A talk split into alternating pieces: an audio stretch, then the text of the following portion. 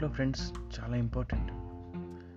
మీకు ఫ్రెండ్స్ ఎవరు లేరంటే నీ అంత వేస్ట్ ఫీల్ ఈ భూమి మీద ఎవరు లేరని అర్థం. ఫ్రెండ్స్ ఎప్పుడు పాజిటివ్ యాటిట్యూడ్తో ఉండాలి. నెగిటివ్ మైండ్ సెట్తో ఉండకూడదు. ఫ్రెండ్స్ ఎలా ఉండాలంటే నీ గోల్ వాళ్ళతో షేర్ చేసుకుంటే నువ్వు స్టార్ట్ చేయరా మామ? నీకు నేను తోడుంటా. నేను సపోర్ట్ చేయాలి. నువ్వు తప్పు చేస్తే అరే పిచ్చిన కొడుక నేను తిట్టాలి. మనం పుట్టాక మన పేరెంట్స్ని రిలేటివ్స్ని సిబ్లింగ్స్ని మనం చూస్ చేసుకోలేము. బట్ మన ఫ్రెండ్స్ని మనం చూస్ చేసుకోవచ్చు.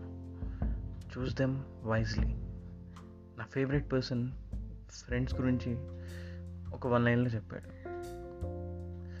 కూర్చుంటే తాగే ఫ్రెండ్స్ కావాలి కానీ తాగడం కోసం కూర్చునే ఫ్రెండ్స్ మనకెందుకు? Happy friendship day